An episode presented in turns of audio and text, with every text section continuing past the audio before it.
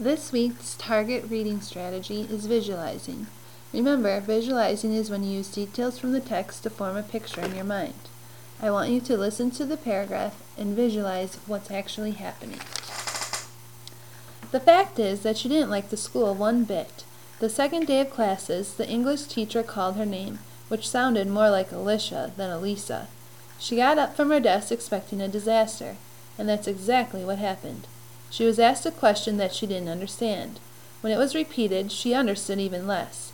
She was so nervous that she could only stammer a few syllables, couldn't continue as she collapsed in her seat in front of those forty faces, her opponents, some disbelieving, some mocking. How embarrassing. This time, when you listen to the paragraph, I want you to think about what actions, words, and thoughts help you visualize what's happening. Write them down underneath your last picture that you visualized. Around noon, Jose's turn came. He got up and he spoke shyly of the customs and traditions of his country. He mentioned the quetzal, a bird with soft feathers, a green crest, and a red chest. He told how this gorgeous bird was the symbol of power for the Maya and that today it is officially the national bird of Guatemala.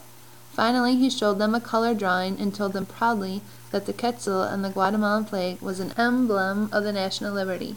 Everyone clapped. He sat down, and as always, he put his head down and went back to drawing.